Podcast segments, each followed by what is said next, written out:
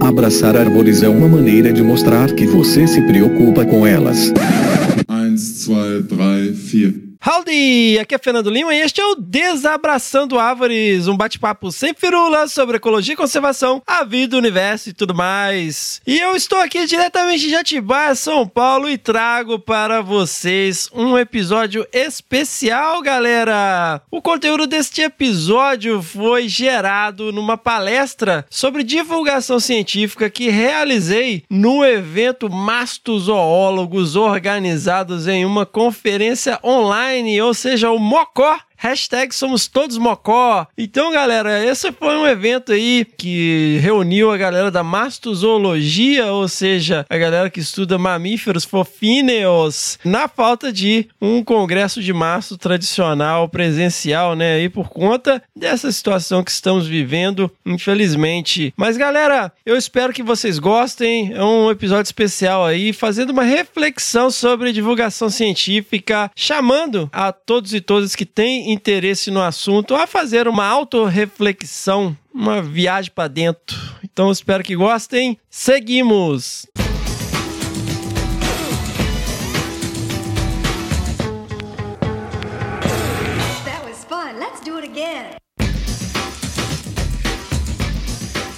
Bom, pessoal, vamos começar então aqui com a apresentação do nosso palestrante da mesa sobre divulgação científica, Dr. Fernando Lima. Possui graduação em Biologia pela Universidade do Estado de Minas Gerais, especialização em manejo de espécies ameaçadas pela Kent University, no Reino Unido, mestrado em Zoologia de Vertebrados pela PUC Minas e doutorado em Ecologia e Biodiversidade pela Unesp de Rio Claro. Ele atua desde 2003 em pesquisa e manejo de felinos e outros predadores em paisagens fragmentadas e tem expertise em ecologia de paisagens, sistemas de informações geográficas e data science. É associado ao Laboratório de Ecologia Espacial e Conservação, o LEC, da Unesp Rio Claro, e atual coordenador executivo do Plano de Ação Nacional para a Conservação de Pequenos Felinos. Além de tudo isso, é criador e produtor dos podcasts de divulgação científica Desabraçando Árvores, Que Bicho é Esse? e O Que Bicho é Esse Crianças. Aí, doutor Fernando, pode seguir com a sua apresentação. Bom, pessoal, é, eu agradeço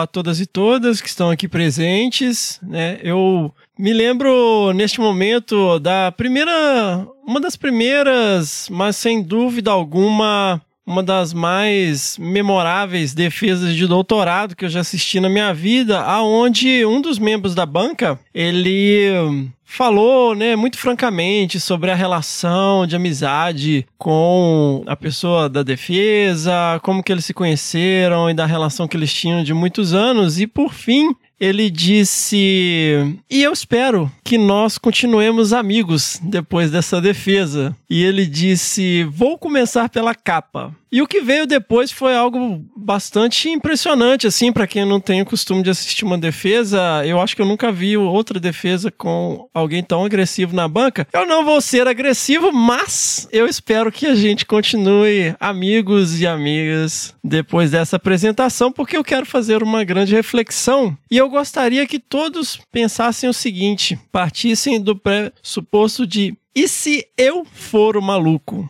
Para quem não conhece essa pessoa da foto, né, para quem não conhece essa pessoa da capa, ele se chama Raul Seixas e foi uma figura bastante influente aí na década de 70 até na década de 80, quando ele veio a falecer. E ele saiu aí pelo Brasil, se tornou muito famoso e era uma pessoa muito, mas muito louca mesmo. E nessa época, no início de carreira, ele também andava com ele um cara chamado Paulo Coelho, que mais tarde veio a se tornar um famoso escritor aí de reconhecimento internacional, que também é uma pessoa muito, muito louca mesmo. E ele tem uma música chamada, eu não vou lembrar o nome da música, mas o refrão é quando acabar o maluco sou eu. Então, queria que a gente mantivesse isso aí em mente e eu queria aqui jogar uma descrição para vocês. Algum de vocês consegue associar é, ficar com a mão cheia de grafite ou de tinta depois de escrever por muito tempo? Podem pensar aí por um segundo, quem quiser responder. A que, que isso remete? Nenhuma ideia? Estatisticamente, alguém deveria saber. Porque esta é uma realidade. Ficar com a base da mão completamente suja de tinta e de grafite é uma coisa que toda pessoa canhota conhece. Por quê? Porque a gente, à medida que vai escrevendo, vai esfregando a mão na tinta ou vai esfregando a mão no grafite. Que não acontece com a pessoa destra que escreve da esquerda para a direita, então a mão dela está sempre numa área limpa. E toda pessoa canhota, ela sabe que ela tem que ajustar o mundo, né? Porque o mundo foi feito para os destros. E isso tem implicações cognitivas também. E eu acho, sem nenhum embasamento científico, que isso influencia a minha forma de ver o mundo. E eu costumo sempre pensar ao contrário. Tipo, e se eu for o um maluco? Então, nessa discussão sobre divulgação científica, eu gostaria de fazer uma viagem para dentro. Vamos fazer uma viagem para dentro e entrar em contato. Eu convido todos vocês a dar uma respirada, inspirem, expirem e entrem em contato com o seu negacionista interior e pensem qual a sua pseudociência favorita. Porque, pensando bem, todos nós temos o nosso viés de negacionismo. Hoje a gente vê um, o que parece um duelo entre ciência e fake news, entre ciência e é, versões alternativas de realidade, entre ciência e negacionismo. No entanto, uh, nós, pesquisadores, nós, cientistas, nós, mastozoólogos, nos colocamos do lado da luz, do lado da ciência, do lado da sabedoria. No entanto, nem sempre é verdade. Eu queria trazer aqui uma informação que talvez nem todos, nem todas estejam familiarizados, que é a Política Nacional de Práticas Integrativas e Complementares no SUS. Isso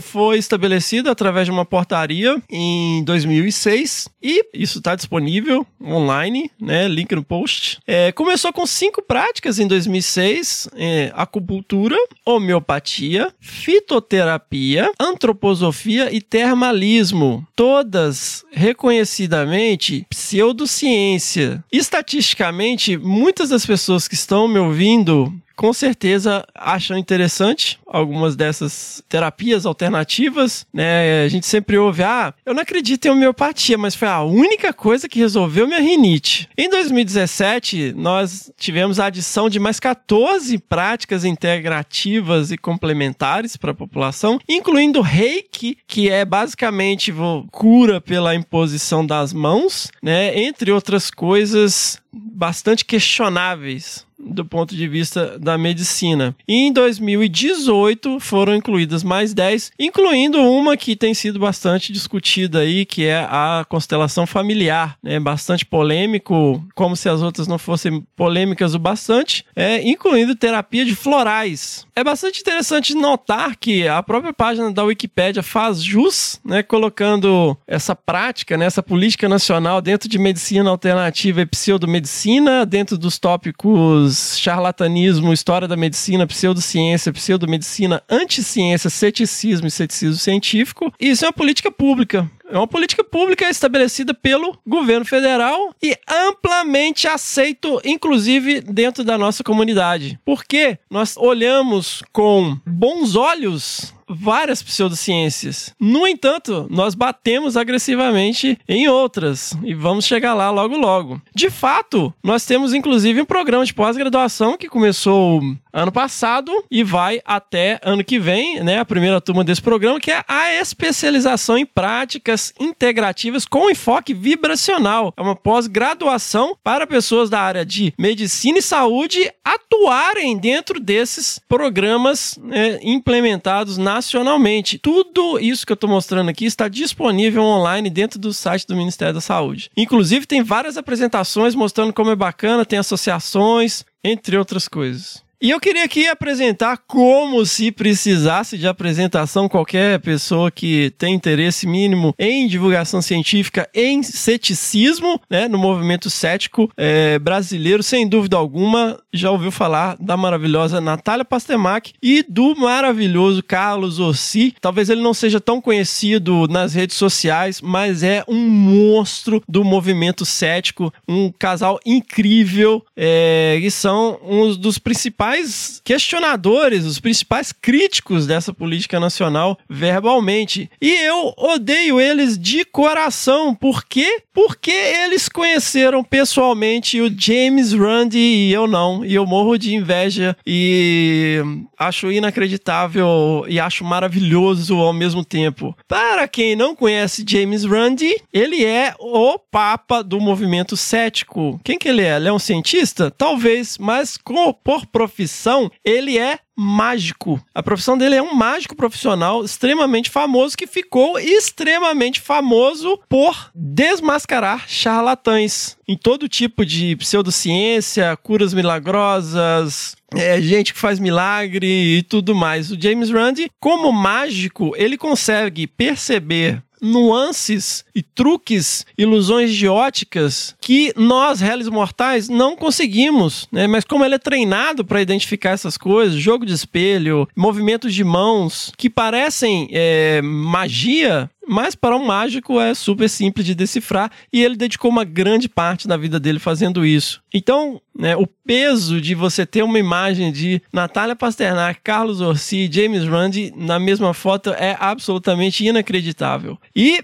eu queria chamar aqui a atenção para o Instituto Questão de Ciência, né, que é um, um, um, instituto aí do qual o Carlos e a Natália fazem parte e são fundadores, na verdade, né, e fazem parte da presidência. E eu acho muito bacana a gente olhar com muito carinho para esses institutos, essas iniciativas no movimento cético. É, é, diferente, tá, gente? Divulgação científica e movimento cético. É, o movimento cético ele tem características que tem tudo a ver com divulgação científica, mas eles têm é, linhas muito bem definidas e mais abrangentes na ciência ciência, que às vezes a gente direciona a divulgação científica para certas áreas. E é muito importante a gente apoiar esses institutos, porque institutos têm viés indivíduos têm muito mais viés. Né? Então é muito perigoso o culto à pessoa. Muitas vezes a gente idolatra algumas pessoas, mas é importante que a gente diversifique o nosso leque de opções, né? Vamos, vamos colocar dessa maneira. E aí eu queria apresentar um conceito, né? Só para um nivelamento aqui, um conceito chamado dissonância cognitiva. O que é a dissonância cognitiva by the book? É a necessidade do indivíduo de procurar coerência entre suas cognições, conhecimentos, opiniões e crenças. E a dissonância ocorre quando existe uma incoerência entre as atitudes ou comportamentos que acredita serem certos e o que realmente é praticado. Essa é uma definição que eu peguei rapidamente na Wikipédia, mas é basicamente um paradoxo que a gente encontra na internet o tempo todo, porque basta você ter uma conta no Instagram, basta você ter uma conta no Twitter e voilá, posso me intitular divulgador científico, divulgadora científica, mesmo que eu adore astrologia, use homeopatia, acupuntura floral e eu morro de rir das pessoas que falam em terra plana, cloroquina, criacionismo, que são anti-vacina, isso é basicamente uma dissonância cognitiva, porque a mesma lógica que eu uso, né, e os mesmos argumentos que eu uso para criticar terra plana, a cloroquina, o criacionismo e o movimento antivacina, eu não aplico esta lógica quando eu falo de floral, quando eu falo de homeopatia, quando eu falo de astrologia. Eu já cansei de ver pessoas que você entra lá no perfil em rede social e fala assim: Fulaninho de tal, aspirante a herpetólogo, graduando em biologia, Ares, divulgador científico. Isso é um paradoxo inacreditável. Como que eu sou divulgador científico e sou de Ares, Capricórnio, Câncer? Não faz o menor sentido. Isso se chama dissonância cognitiva. Então a gente precisa tomar bastante cuidado. E eu tenho certeza aqui que a maioria das pessoas que estão me ouvindo neste momento acham bastante bacana a participação da Natália Pasternak é, nas discussões da CPI, da CPI da pandemia, suas participações bastante enfáticas em é, noticiários que mitam, que viram meme, porque ela é absolutamente incrível e sensacional. No entanto, também lhes convido, senhoras e senhores, a ler o texto da Natália Pasternak e do Carlos Orsi no The Skeptic Skeptic. Ah, meu inglês. aonde elas discutem a influência do kardecismo, como o kardecismo ele é nocivo no Brasil, em especial, porque ele ah, conseguiu se enraizar muito bem no Brasil, e como que ele embasa todas essas outras políticas de pseudociência que estão aí sendo implementadas pelo governo federal. E não é discurso de ódio, tá? O que eu estou falando é basicamente uma análise cética em relação à influência perniciosa de algo que é basicamente uma pseudociência embasando políticas públicas. E eu convido a todos e todas, né? E por isso eu falei logo no início da minha apresentação, espero que continuemos amigos, que eu quero que vocês sintam esse sentimento de me sentir mal, aquele negócio na boca do estômago, sabe? Hum, mexeu, hum, mexeu, criticou um negócio que eu gosto, hum, chamou de pseudociência. Porque é exatamente isso que as pessoas que criticamos terra plana, cloroquina, sentem quando nós criticamos suas percepções de mundo. E por que eu digo isso com muita empatia? E os iniciados entenderão que Don't Panic se refere a um maravilhoso livro do Douglas Adams chamado O Guia dos Mochileiros das Galáxias. É... Esse livro mudou minha vida. Eu entrei num. Quando estava estudando para o mestrado, eu estudei muito evolução, história da ciência, né, vários livros do Carl Sagan, Richard Dawkins, e, e aquilo mexeu muito, mexeu muito comigo, mexeu com a minha percepção de mundo, e eu fiquei muito sem chão, fiquei em depressão, né, porque me tirou muito do que eu acreditava, porque eu não tinha como mais acreditar em certas questões que eu acreditava até então, com essas informações em mãos. Não era uma opção, eu tinha as ferramentas para questionar uma visão de mundo e eu não tinha como mais ter a mesma visão de mundo. Isso mexeu muito comigo, eu, eu fiquei muito abalado. Então, no momento em que eu falo, né, sobre esse texto, inclusive convido todos a lerem, porque gostamos tanto, né, do bastião que vem sendo levantado, da defesa da ciência que tem sido levantada, mas quando isso questiona percepções nossas, isso mexe conosco. Então, desse ponto de vista de empatia, eu convido a todos que têm interesse em trabalhar com divulgação científica, porque sim, é um trabalho que tenham este cuidado com as pessoas que estão questionando, porque muitas vezes nós estamos abalando a visão de mundo das pessoas. Porque para você é ridículo ah, como você pode acreditar nessa babaquice? Ah, ciência mostra que isso aí é, é, é, é, pseudociência, que isso aí é falso. No entanto, é muito fácil se sentir ofendido quando isso é feito com você e com as suas pseudociências e com o seu negacionismo. Então pensem nisso também quando você está mexendo com algo que altera a percepção de mundo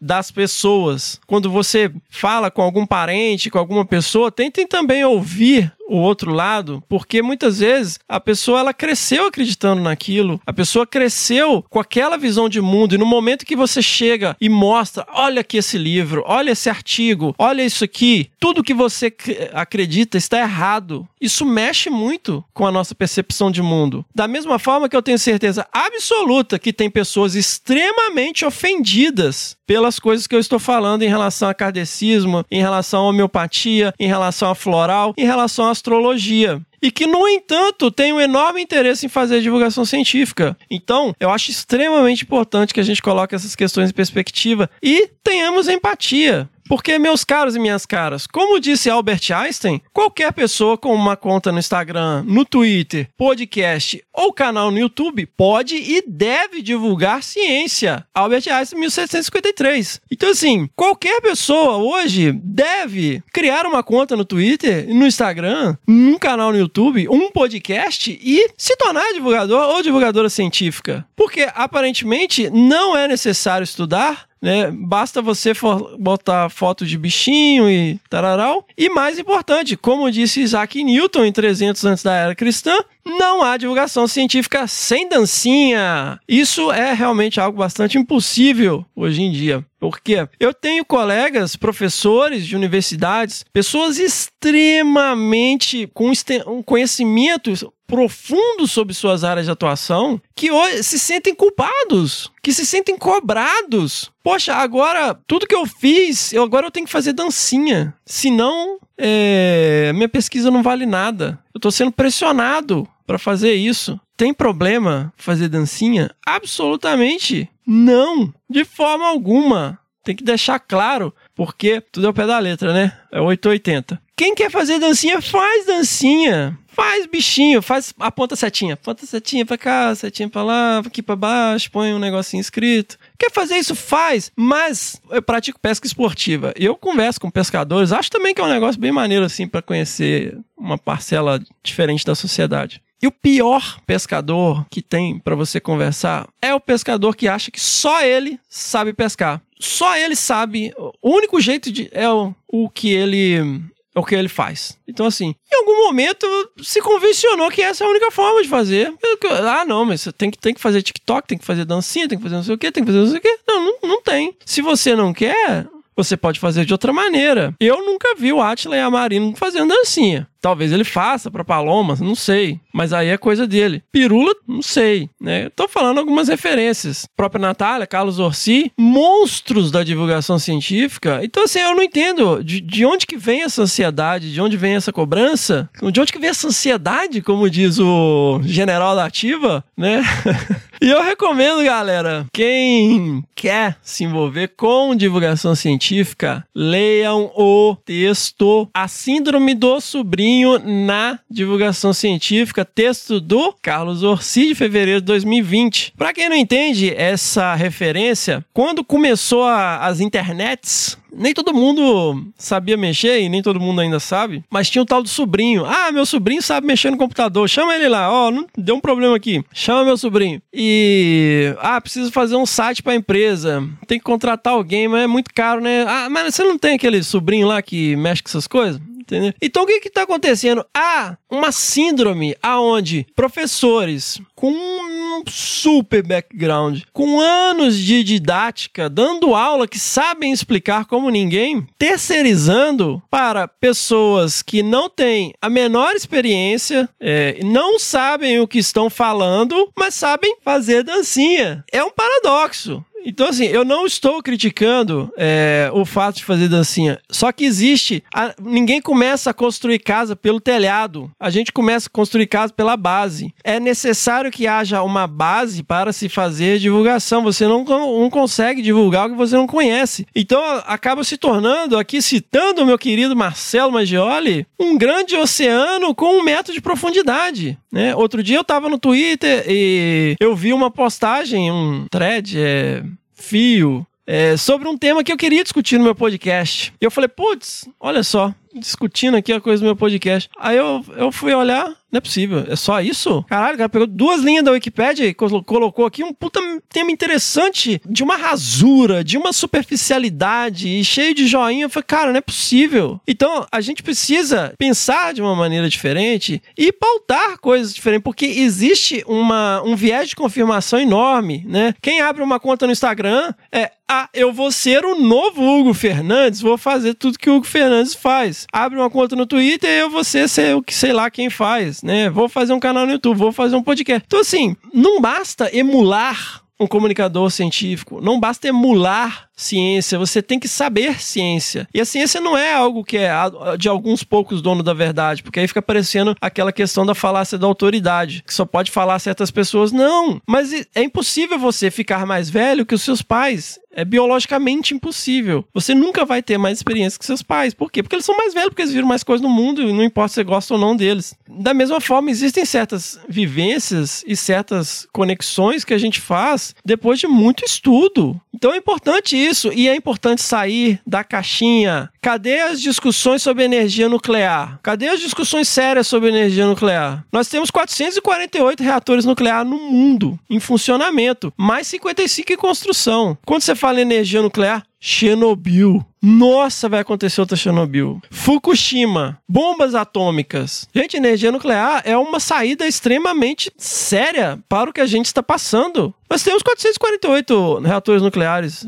É, em 2020 tinha, né? Em funcionamento, vai muito além de Chernobyl, vai muito além de Fukushima. Onde estão as discussões sérias sobre isso? 70% da energia elétrica da França vem do quê? De energia nuclear. 70% da energia elétrica da França é produzida através de energia nuclear, reator nuclear. Ela está entre os melhores e potenciais energias para gente no futuro, mas não é discutido abertamente. Eu tenho absolutamente certeza que toda e qualquer pessoa que está me escutando tem uma opinião sobre energia nuclear. E 90%, 99% vai ser negativa. Por quê? Chernobyl, Fukushima, bomba atômica. O problema, o, o, os investimentos em energia nuclear é pouco, por quê? Porque está relacionado à produção de armas. Então, os governos, eles controlam muito por conta disso, principalmente o governo americano, controla muito a questão de energia nuclear por conta da, do potencial de se desenvolver a tecnologia armamentista. Não é uma preocupação com segurança. A, a discussão não é uma preocupação com segurança das pessoas. É, com vazamento nuclear, com lixo nuclear. A discussão não é essa. A discussão é: o Irã vai construir bombas se, a gente, se eles tiverem é, reatores nucleares?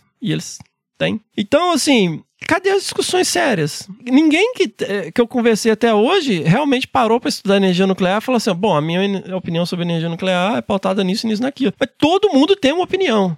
Nossa, vamos investir em energia eólica, vamos investir em energia solar. Não são as únicas soluções. E eu gosto muito de uma frase que, para mim, em três anos de podcast, foi algo que valeu a pena os três anos. Pode ser resumido nisso. Uma frase dita pela maravilhosa pesquisadora Giselda Durigan, tem muita cloroquina na conservação. E tem. Tem muita cloroquina na conservação. E todo mundo sabe disso. Todos nós sabemos. Tem muita cloroquina na conservação. E nós precisamos ter menos cloroquina e mais vacina na conservação. Ficou bonito, hein? Encaminhando, pessoal, eu queria aqui citar grandes inspirações minhas, inclusive enfatizar a importância que tem esta pessoa chamada Alexandre Ottoni. Não sei se dá para ver o mouse onde está, mas se vocês prestarem atenção, Alexandre Ottoni embaixo no, é, à direita e à esquerda está Dave Pazos, né, de um podcast chamado Nerdcast, de é, Alexandre Ottoni, também conhecido como Jovem Nerd. Ele é uma das pessoas que indiretamente foi um dos maiores influenciadores da divulgação científica no país. Como Alexandre Ottoni, ele é um grande entusiasta de ciência, ele é um grande leitor de Carl Sagan e em alguma Campus Party ou CCXP, o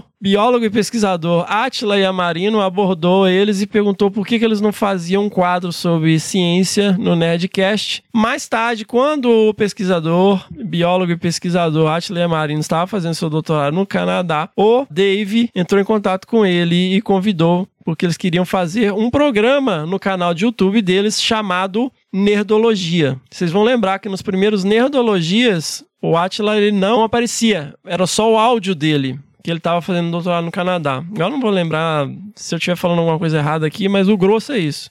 E nós sabemos o que, que virou nerdologia, o que, que virou né, o, o Atila, lógico, por mérito dele, óbvio, e pelo seu grande conhecimento, sua grande capacidade didática, mas o primeiro lançamento né, a primeira porta que abriu espaço para que é, ele desenvolvesse essa abordagem foi feita através do é, Nerdcast. É, mais tarde ele participou de vários episódios do Nerdcast, mas apresentando nerdologia, isso deu uma grande é, visibilidade, né? E hoje nós sabemos a importância e a influência né, desse grande pesquisador. Em cima nós temos né, SGU, ou The Skeptic's Guide to the Universe, que uh, no o Steven Novella é uma das principais referências mundiais do movimento cético. Nos Estados Unidos ele é, sem dúvida nenhuma, uma das grandes lideranças, e este programa é absolutamente incrível e sensacional, é uma das minhas maiores inspirações. Muito inspirado por eles, é, Netcash e SGU, eu bolei uma proposta de podcast que veio a se tornar um podcast chamado Desabraçando Árvores e que veio a se desdobrar em três podcasts: o Desabraçando Árvores, o Que Bicho é Esse e o Que Bicho é Esse Crianças. E a nossa missão é comunicar ciência e conservação com humor e contação de histórias, apresentando a dimensão humana da pesquisa, aonde é, eu, a Miriam Perilli, né, apresento o Que Bicho é Esse. E eu volto a trazer aqui uma coisa que eu falei lá em Águas de Lindóia. Nós somos mastozoólogos. E aqui, só para citar alguns mastozoólogos que passaram pelo podcast, contando suas jornadas, não são necessariamente divulgadores científicos, mas são pessoas interessantíssimas, que têm jornadas incríveis. E pelo fato de trabalhar com mamíferos, gente, a gente tem um anos-luz de vantagem em relação a outros grupos taxonômicos que têm que ser extremamente criativos para chamar atenção para seus grupos, né? E aqui eu apresento também, talvez nós tenhamos um viés para mamíferos, não sei, vocês julguem, mas um grande número de episódios do Que Bicho é Esse, aonde nós convidamos especialistas, de preferência os maiores especialistas no país, para falar sobre espécies que nós tocamos a vocalização e os ouvintes mandam respostas erradas para a gente zoar no episódio seguinte. No caso do Que Bicho é Esse Crianças, nós, o mestre Fernando e a doutora Mirinha respondem as perguntas das crianças sobre é, espécies. É super divertido de fazer, dá muito trabalho, mas é super divertido. Um episódio de 12 minutos do Que Bicho é Esse Crianças dá mais trabalho que um episódio de 3 horas do Desabraçando Árvores. Nós temos aí até o momento cinco episódios sobre mamíferos, como estamos num congresso mastozoólogos organizados num evento, num congresso online. Aqui estão os mamíferos. Quem tiver interesse em não conhecer esse projeto, que aí eu tô fazendo um jabá do meu projeto de divulgação científica, é, nós temos aí no episódio 50 um, um compiladão né, dos melhores momentos e estamos em todas as plataformas de podcast e redes sociais, nem todas, né? E convido vocês a fazer essa reflexão. E se nós formos os malucos? Fernando. Obrigado aí pela sua apresentação. Duas perguntas aqui para você. Primeira, da Cristina Adematori. Parabéns pela apresentação e reflexões. Sou completamente cético. No entanto, não parece que a ciência por si só tenha conseguido resolver a crise ambiental e humanitária da contemporaneidade. Concordas com a hegemonia da ciência do discurso científico em relação a outras cosmovisões? O que achas da abordagem do Feyerabend em relação a isso? Espero ter. Esse paradoxo, né? Primeiro que não, eu não, não diria que existe uma hegemonia né, da ciência, mas ele é muito análogo ao que nós temos com a democracia. A democracia tem falhas, a democracia tem problemas, a democracia tem viés, sim, tem, mas é a nossa melhor alternativa. A ciência tem problemas? Sim. Tem viés? Muito. Inclusive, gostaria de recomendar a todos e todas um maravilhoso livro do Stephen Jay Gould, A Falsa Medida do Homem, um livro muito bacana, né, para fazer uma reflexão. No entanto, quais são as alternativas? Eu não acho que exista uma hegemonia da ciência, principalmente na tomada de decisão em políticas públicas, o que é perverso, porque ela não precisa ter hegemonia, mas ela precisa ter um lugar de fala mais elevado. Porque não é, é, é, Existe essa coisa, ah, nós temos que ter um balanço e dar voz iguais para todos. Não, eu não tenho que ouvir um alquimista e, e um químico com o mesmo. É, é no, no, no, mesmo patamar. Né? Porque não está no mesmo patamar. É, não tem esse negócio de dar tempo igual. Então, assim, existem decisões que são técnicas e elas devem ser técnicas. Então, é muito complicado quando você tem pessoas que estão preocupadas com o número de joinha, número de seguidores. Pô, tem que atender essa pessoa aqui que está demandando isso, porque ela tem X mil seguidores, X milhões de seguidores, e porque senão ela vai me queimar aqui e eu não vou ganhar voto. Enquanto tem esse outro pessoal aqui que está me apresentando uma questão técnica, mas no entanto é, se eu não atender eles, só vai ser eles reclamando. Então, assim, eu não acho que é hegemonia, eu não acho que outras cosmovisões são alternativas até o momento, mas é, a gente vive numa sociedade bastante aberta à discussão. Eu acho que está até aberta demais. Não sei se respondi, foi mais uma reflexão, né? É engraçado porque as perguntas estão igual as perguntas de congresso, né? A galera pega o microfone, faz um discurso e depois faz a pergunta, né? Igualzinho no congresso presencial. Bom, tem uma segunda pergunta aqui do Fabiano Melo. Cara Fernando Lima, sua palestra foi sensacional. Me diz uma coisa: as gerações se sobrepõem e as novidades de divulgação científica são frutos, em parte, das firulas oriundas das redes sociais. Mesclar isso, tendo a base consolidada, como você bem mencionou, é a parte do processo. São tendências e acho que o alcance da divulgação depende disso. Muitas vezes o alcance é muito maior do que a gente pode imaginar. Com uma boa dose de aplicação das técnicas das mídias.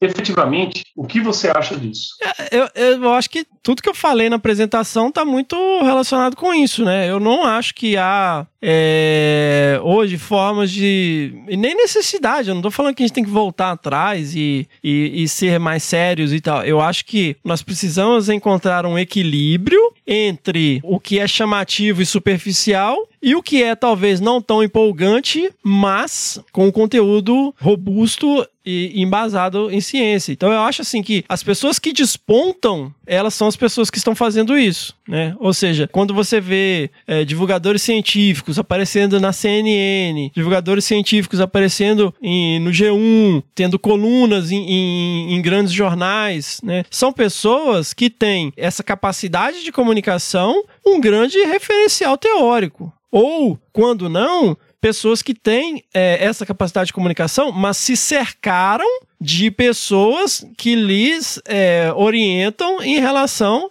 às informações que são necessárias, porque ninguém é especialista em tudo. Então, é, eu acho que é um bem bolado, porque fica parecendo quando eu falo que, ah, não, pô, o cara tá criticando quem faz dancinha. Não, eu não tô criticando quem faz dancinha. Eu só acho que, assim, não basta você criar uma conta no Twitter, uma conta no Instagram e, e, qualquer coisa que seja, um podcast, um canal no YouTube, e se auto-intitular divulgador, divulgadora, né? Que é o que está acontecendo. É, não estou diminuindo, mas é aquele negócio.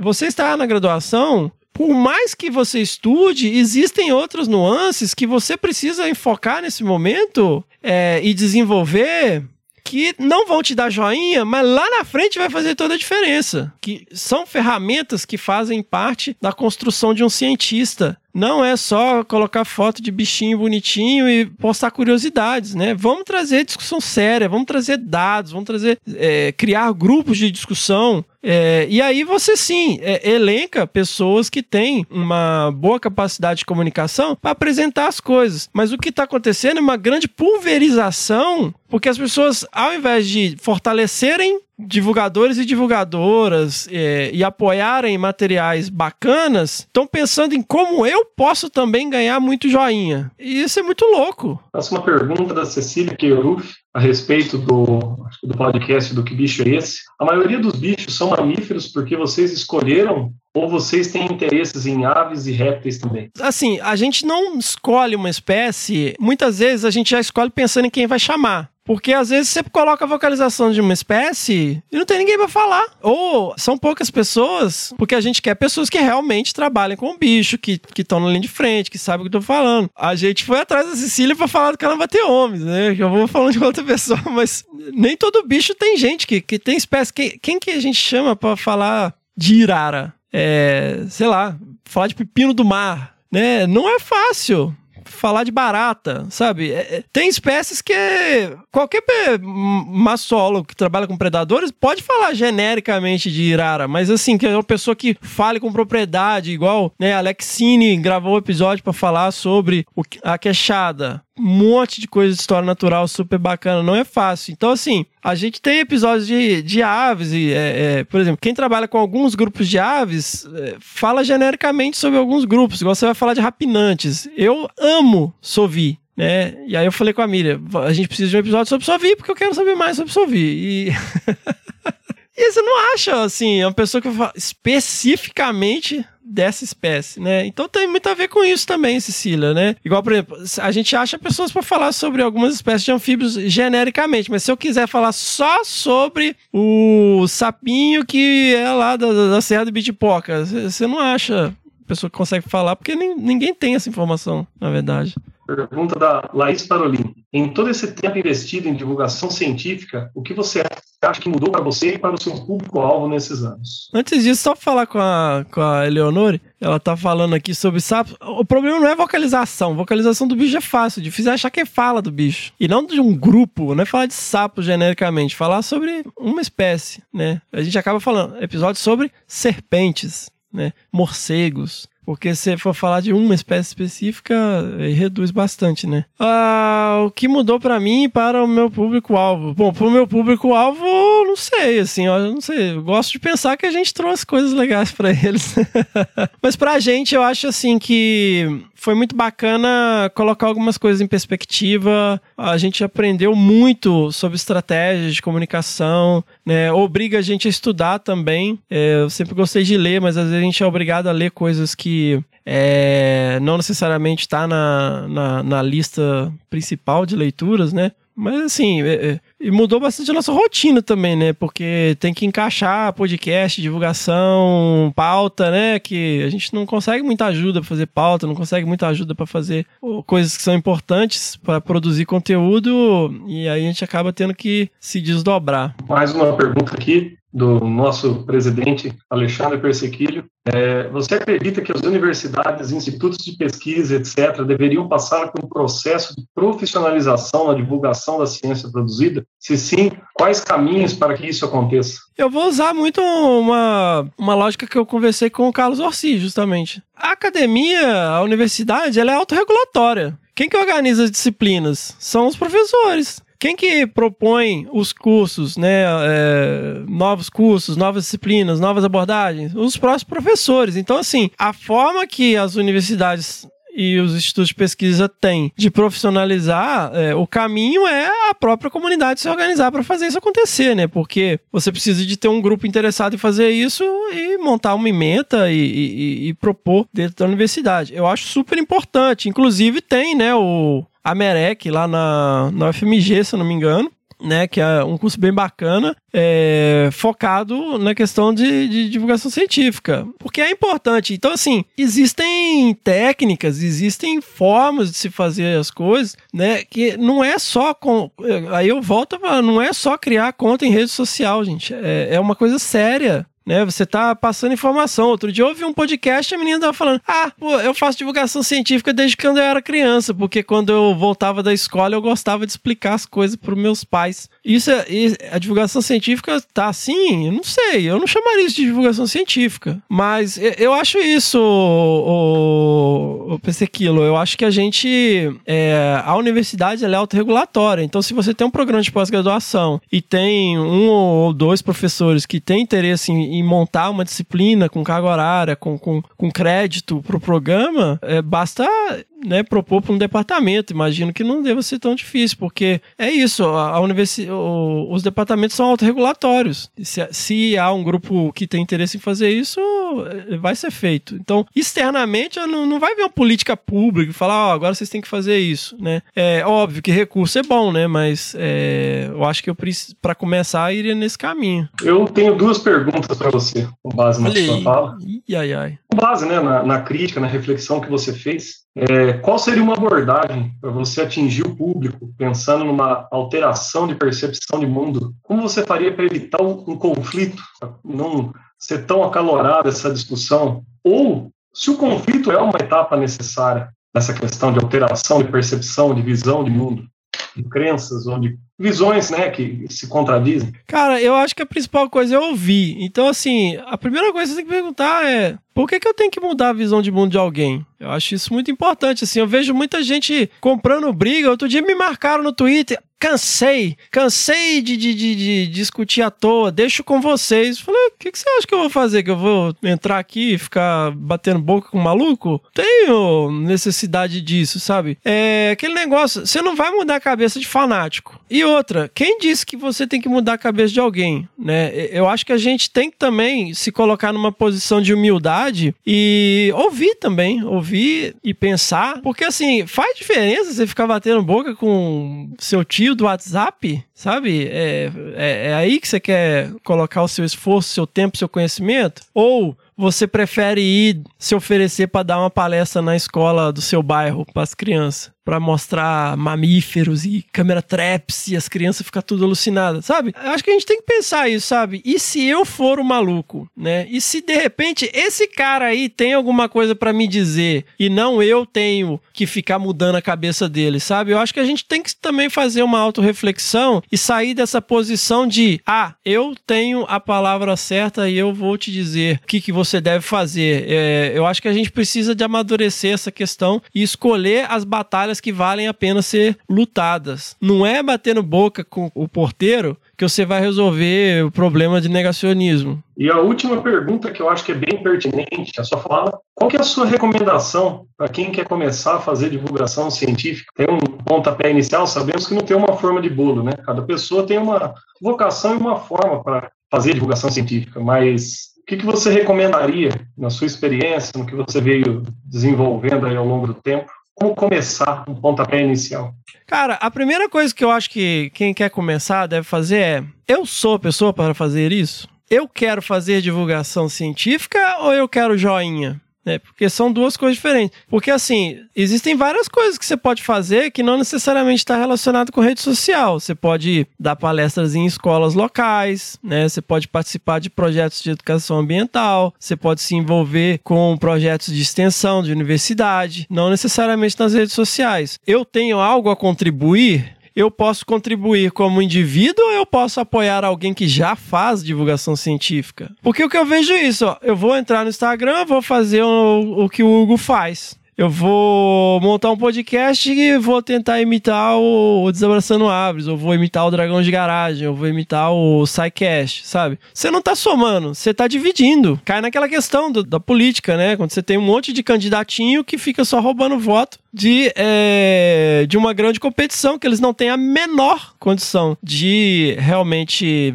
chegar na, na, na linha de, de, chegada, mas na verdade eles estão atrapalhando o processo. Então, assim, é, você vai gerar ruído ou vai gerar informação? Então, acho que essa é a primeira reflexão. Olha, eu tenho realmente vontade de contribuir é, de alguma maneira. Eu tenho background para isso, eu tenho conhecimento para isso. O que eu preciso para fazer isso? Eu preciso de me cercar de pessoas. Eu tenho carisma para poder atrair pessoas nas redes sociais, tá? Mas eu tenho pessoas que podem me ajudar a gerar um conteúdo de qualidade? Ou eu eu vou parar de estudar a minha formação, e aí eu tô falando pessoal mais jovem, né? Eu vou deixar de lado a minha formação, que é super importante nesse momento, e vou focar nisso quando eu tô deixando de lado a munição que vai me permitir ser um bom cientista no futuro. E muitas vezes você vê as pessoas desistindo, né? Eu, falando no, lá na podosfera, você vê vários podcasts que começam, tem cinco episódios, dez episódios, né? 15 episódios e acaba, porque dá muito trabalho, dá muito trabalho. Pra você fazer um, produzir um conteúdo de qualidade, você tem que estudar, tem que estudar muito. Você tem que se dedicar, tem que ter um, uma identidade, tem que gastar dinheiro também, que não é de graça, né? É, então, assim, para quem tá começando, é, pese realmente, você é a pessoa. Se você é a pessoa, se você tem um diferencial, é, como fazer isso da melhor maneira? Acho que é, é muito importante fazer essa reflexão. Eu sou o maluco? Não é só falar, ah, eu pô, adoro divulgação científica, eu vou fazer divulgação científica. Bacana. Estamos no fim aqui do tempo, mas tem mais uma pergunta aqui do Paulo Marinho. Fernando, ouvindo sua brilhante fala, lembrei da palestra do Fábio Scarano na Rabeco essa semana. Ele sugere que precisamos investir numa escutação científica, o que leva a uma troca de interpretações de mundo entre os cientistas e as pessoas, especialmente as comunidades tradicionais, e não só levar nossa visão. Já ouviu falar nesse conceito? Cara, eu já. Inclusive, eu trabalho né, no monitoramento participativo da biodiversidade, então e, e isso é uma coisa muito notória, né, de envolver a comunidade, mas não só tratar eles como meros coletores de dados, mas também incluir eles na em todo o processo, né? Eles se, realmente se envolverem no, no, processo de coleta de dados, não só fornecer informação e nunca mais vou falar daquilo. Eu acho interessante. O que eu não acho legal é que muitas vezes, é, dentro da biologia, especialmente, a gente vê essa, esse esse, essa coisa do o apelo à natureza, né? E, e, começa a haver uma, uma antagonização com a ciência. Tipo assim, o tiozinho lá é que sabe das coisas. A gente, ó, essa galera aí que só publica não sabe nada. É tudo, né? É artigo, artigo não mostra isso, não mostra aquilo. Há uma tendência, né, é, a levar isso e criar uma polarização que não existe, na verdade, né? Eu tenho um texto sobre isso que chama A Falsa Dicotomia entre Campo e Laboratório, que discute justamente isso. As pessoas que se encantam né, no trabalho de campo acabam se aproximando de comunidades locais e acabam antagonizando o universo acadêmico como se fossem coisas distintas e que se odeiam, né? Porque o cientista é arrogante que vem aqui, coleta as coisas, não leva em consideração mais ninguém, vai embora, não fala mais nada. E o tiozinho que é inocente, bacana e sensacional, que sabe tudo e não é levado em consideração na tomada de decisão. Eu acho que tem que ter um equilíbrio aí e acho muito importante essa questão da, da escuta. É uma coisa que você ganha com maturidade, cara. Não tem o que fazer. É, é a maturidade que traz isso, porque quando a gente tá na graduação, a gente acha que vai salvar o mundo. Quando você tá no mestrado, você acha que vai salvar o mundo, você quer só vai salvar o mundo com a sua dissertação. No fim, você tá tentando salvar a dissertação, depois você tá tentando salvar sua pele e faz parte de um processo. Você aprende a escutar, né, escutando, você aprende a escrever escrevendo, né, faz parte do processo. Legal, pessoal. Acho que deu nosso tempo aqui. Agradecer a, a presença de todos, as questões que foram feitas. Uma força aí também nos episódios do Desanaçando, que também é apoiador aqui da Sociedade Brasileira de Massosologia. Agradecemos, Fernando, sua palestra e a todo o pessoal que veio aí prestigiar e fazer as, as perguntas. E continuamos amigos, né, galera? Vamos lá!